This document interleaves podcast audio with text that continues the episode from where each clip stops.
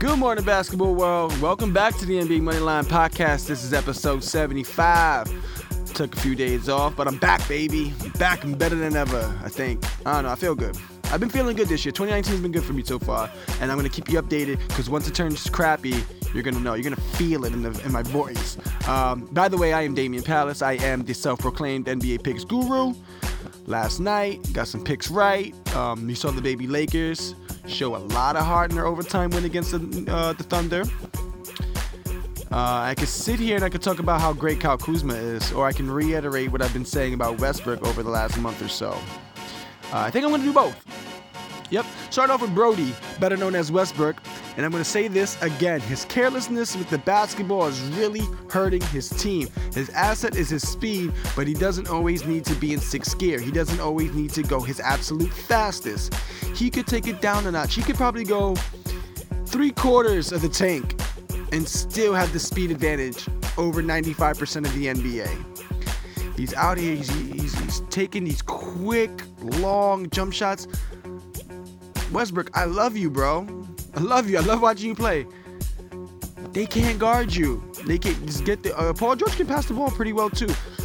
Let him knock it up top. Let's get some down screens for you. Let's get you curling to the basket. Get you momentum to the basket, and let's get you dunking on cats. Let's get you getting these and-ones because you can finish. You can finish with contact. I've seen it, and in fact, I think you finishing in the lane, finishing with contact, or dunking on somebody, even though it's worth two points, is actually worth way more than you hitting a three or a pull-up jump shot. I know one can be worth three points and the other, but man, when you get into that lane and you're cooking it up, and you got that step, there's no stopping you, Brodie.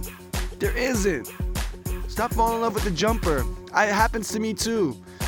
But I ain't as gifted as you, man. I got a bum knee. All right? I mean, you, have had some surgery, but still, they're no match for you for your athleticism. And I talked about my, my I'm calling him Cuz Kuz. I don't even sound good, but we're gonna keep it. Kuzma dropped 32 last night in overtime. The man is a professional scorer. And I've joked with this idea before that Kuzma is better than Tatum. I wasn't fully serious when I first said that in the beginning of the season. I find Tatum Tatum's playoff performance last season exceptional. I think that gives him the, the, the nod. I think that's, that's eye-opening. Um, and you gotta you gotta get your points for that. You gotta get your you know your respect, your props for, for what you do in the playoffs, because that's what really matters. Um, but you know, I'm starting to lean that way. Maybe not better, maybe not clearly overall better, but it's really a pick your poison type of thing. I can't think of two two players in the league as close in skill set, numbers, style, age, all that jazz. As I mean, I guess Kuzma's a little older. He spent more time in college um, than these two guys, and I'm really happy because those two are going to lead the NBA in the next five years, and I think the NBA is in good hands.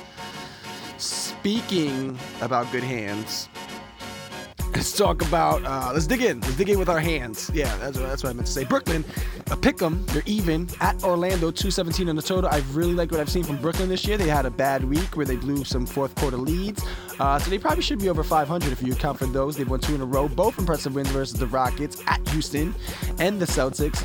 Um, and meanwhile, there's really nothing special with the Magic. Ironically, though, their last two wins were also against the Celtics and Rockets. Uh, go figure. But I'm gonna lock the Nets tonight. Lock them up.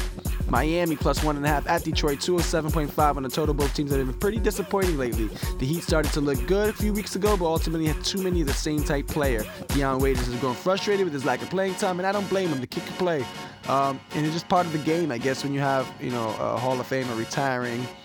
Um, not saying that Dion Waiters deserves more playing time than than D Wade, but there is a spectacle to be made.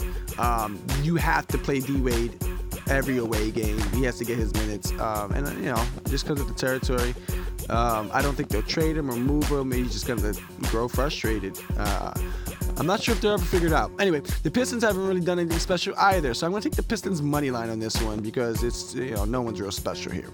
Memphis plus 11 at Boston. 208 on the total score. Interesting things brewing in Boston. You see what I did there? Boston Bruins, brewing in Boston. Okay. Kyrie seems to have hinted that it's kind of hard and frustrating to lead some of these younger Celtics. Um, he, being a leader is a job that seems like he underestimated it.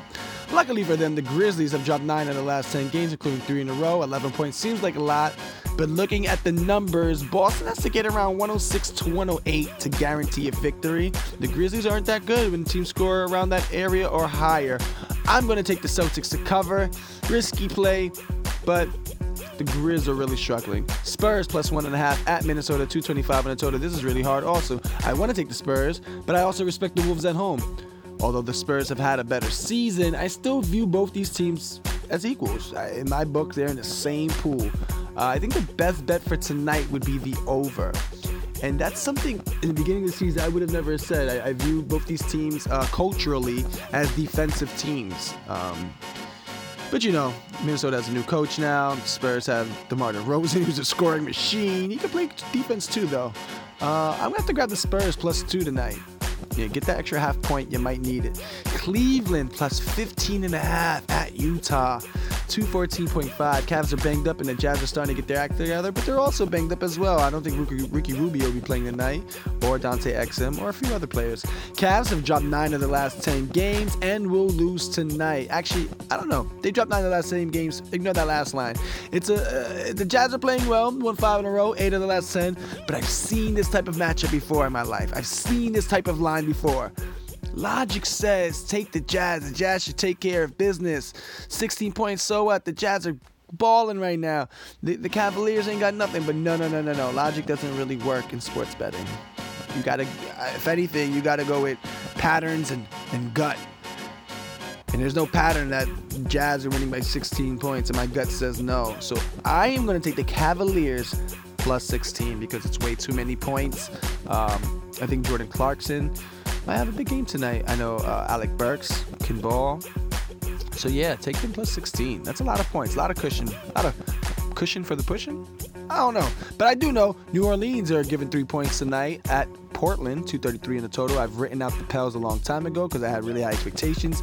I've seen them in the first month and a half, two months, and I was super disappointed. I thought they played very good against the Warriors. I thought they matched their tempo. They put some pressure on them, had the lead, big lead, I think in the third quarter, maybe 17 points. But that was like three shots for Steph Curry. Uh, I liked their last win against the Clippers. I thought that was a nice uh, dominating win, even though they didn't. End score doesn't say that. It was their game. Uh, Blazers have had a better season overall. Some would say they have exceeded expectations in the Wild Wild West. Both teams do a lot of scoring, so I'm going to lock the over tonight. Last game, Golden State in LA, taking on the Clippers, 241.5 on the total, and Steph Curry is in vintage form. I watched him against the Pels, and I was blown away. Every time he shoots the ball, there's millions of people across the world who just know it's going in. Uh, the problem for these guys, and you know, Lord forgive me, is actually Kevin Durant. It's their bench. They, their bench is not deep enough, but Andre Iguodala seems to be able to hold that down. Kevin Durant. I know I sound crazy right now, but I study this game of basketball. I've watched a lot of Warriors basketball with KD and before he got there. When they move the ball all over the court, they're at their best. A guy like Klay Thompson, who's one of the best shooters of all time, could only dribble the ball four times and give you 40 points. With an offense that potent, Kevin Durant does too much. He stops the movement. He's an ISO guy. He likes to he, he mixes things up, and the other four people don't know what to really do when he's in ISO mode. Some reason Durant just doesn't want to make his job easier. Just cut to the basket, curl off a pick coming up top into an open jump shot. His overall skills are definitely helpful. He's one of the best players of all time. But his style of play doesn't match the Warriors' philosophy. It just doesn't. Um, it's like he makes it harder for himself because he has the skills to score other areas. It's, it's really weird. Uh, but I talk all that shit just to really say pick, take the Warriors minus six.